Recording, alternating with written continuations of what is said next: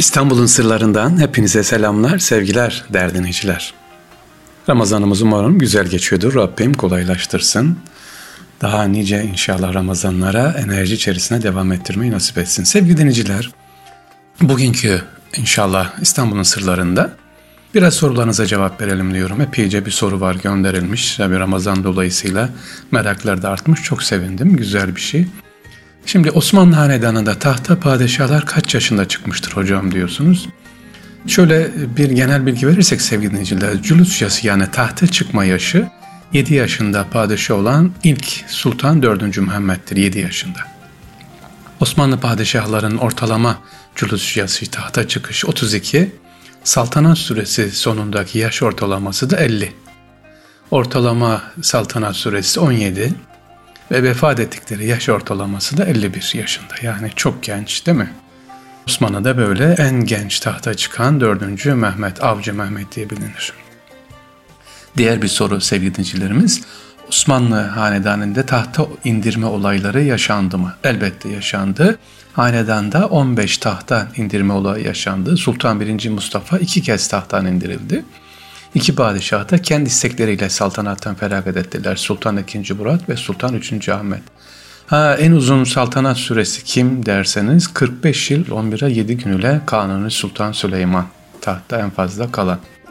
Şehzadeler doğunca e, ne olurdu? Şehzadeler doğunca memleketin her tarafına toplar atılarak ilan edilir, şenlikler yapılır, fermanlar gönderilerek e, şer'i mahkemesicilerine kaydolunurdu. Atılan topların ve yapılan şenlik günlerin sayısı yeni doğanın şehzade de sultan oluşuna, kardeşleri bulunmasına göre hatta mevsimlere bağlı olarak değişirdi sevgili dinleyiciler. Mesela Sultan 1. Abdülhamit Han'ın ilk çocuğun için şenlik yapılmış dedi.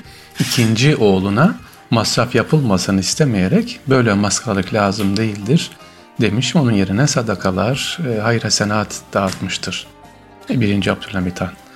Bir diğer soru güzel bir soru. Epeydir bunu anlatmıyorduk. Tekrar edelim. Kılıç kuşanma merasimi nedir? Nasıl icra edilir Osmanlı'da? Sevgili dinleyiciler, İstanbul'un sırlarındasınız. Erkam Radyo'dayız. İstanbul'un sırlarında diyorsunuz ki kılıç kuşanma merasimi nasıl icra edilirdi? Osmanlı padişahların kılıç kuşanma töreni için Topkapı Sarayı'ndan Eyüp Sultan'a törenle gidilip dönülmesine kılıç alayı denir sevgili dinleyiciler padişahlar Eyüp'e karayoluyla gitmişler ve Fatih Sultan Türbesi'ni gidiş sırasında ziyaret etmişlerdir. Eyüp'e dönüşte karayoluyla olur. Daha sonra 17. yüzyıldan sonra ise bütün geçmiş padişahların e, yarısından sonra Fatih Sultan Türbesi mutlaka ziyaret edilmiş. Gidişte ve dönüşte Şehzade Camii'ne mutlaka uğranır. Oranın Yeniçeri Ocağı'nın birinci cemaat ortasında ziyaret edilir ve Padişah Yeniçerilerin sunduğu şerbet içer ve şerbet kapında altında doldurarak geri gönderirdi. Şimdi buraya dikkat edelim. Şerbeti içer dedik. Padişah tahta çıktığı zaman ne olur? Eyüp Sultan Hazretlerine gider. Orada türbenin dışarısında bugün de gidip gördüğünüz yerde iki rekat namaz kılar sevgili dinleyiciler. Sonra Nakibul Eşraf. Ne demek Nakibul Eşraf? O dönemde en yaşlı olan Resul Aleyhisselatü Vesselam'ın soyundan gelen zat gelir padişah Topkapı Sarayı'ndan hangi kılıcı getirmişse ki bu kılıç seçme de önemlidir.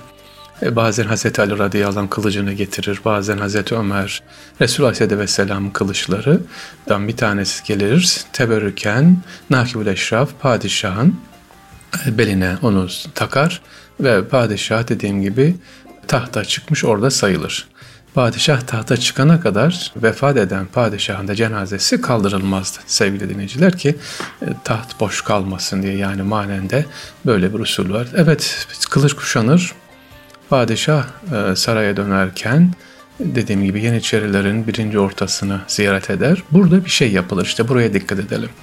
Yeniçeri ağası 400 gram ağırlığında yaklaşık o bir kupa içerisinde akide şekeri sunar. Bizim bildiğimiz akide şekeri var ya beyaz.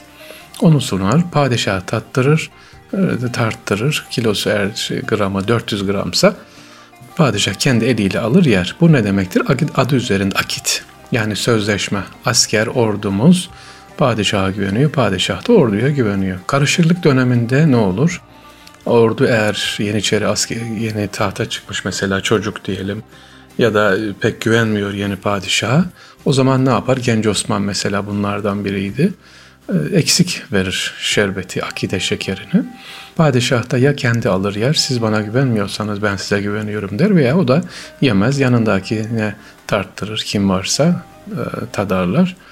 E, bu ne demektir? Akit olmamış. O zaman beyaz şekerin etrafına kırmızı bir çizgi çizilir. Ne demek? Akidin olmadığını, yarım olduğunu gösterir.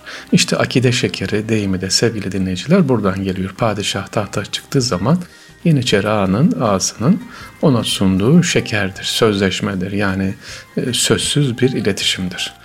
İstanbul'un sırlarındayız sevgili dinleyiciler. Sorularınızı cevaplıyoruz. Diyor ki padişahın anneleri, kadınları ve kızlarının durumu nedir, mevkileri nedir? Padişahın annesi yani valide sultanlar resmi ünvanları Mehdi Ülviyai Saltanat'tır. E, oğullarına mutlaka arslanım diye e, gelenek olmuştur. Padişahların e, eşleri dediğimiz gibi sarayda annelerin eğer annesi hayattaysa annesi ön plandadır. Her ne kadar padişahın eşi varsa da valide sultanlar daha ön plandadır. Başka sarayda mutfak Ramazan diyorsunuz. Sarayda yemek nasıldır? Ee, Topkapı Sarayı'nda mutlaka yemekler pişirilir. 260 kişi bugün matbah dediğimiz yerde mutfak yerde 260 kişi toplam görev yapanlar var. 60 tane aşçı var, 200'ü hizmetkar. Topkapı Sarayı'nda saray halkına normal günlük yemek ne kadar dersiniz 4-5 e, bin iken daha sonra Topkapı Sarayı'nda 12 bin civarına çıkan saray halkına yemek hazırlama işi yapılıyordu. Evet, günde 12 bin kişilik yemek. Kimler bunlar? İşte gelenler, gidenler, misafirler, askerler, halklar. Bu 60 aşçı onlara ne yapar? Yemek hazırlar, devam ederler sevgili dinleyiciler. Şehzadeler sancağa çıkar mıydı? Evet eskiden çıkardı ama daha sonra Sultanahmet'ten sonra sancağa çıkma e, kaldırıldı. Onun yerine Topkapı Sarayı'nda padişahın e, yanında e, ya da yakınında kaldı. Osmanlı döneminde Konya, Manisa, Trabzon, Kastamonu, Kütahya, Çankırı, Aydın, Amasya ve Teke sancaklarına sancak bey olarak şehzadeler gönderilirdi. Anadolu dışındaki tek e, şehzade sancası Kefe. Yani Kırım'ın güneyin kıyısında e, oraya Küçük İstanbul diye adlandırırlardı. Bazı şehzadeler de oraya giderdi. Gerçi gitmek ister miydi? Hayır.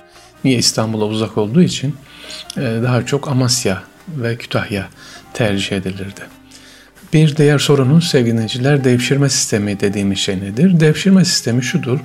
3 ya da 5 yıl hatta bazen 8 e, yılda bir yapılır. Bu her yıl yapılmaz.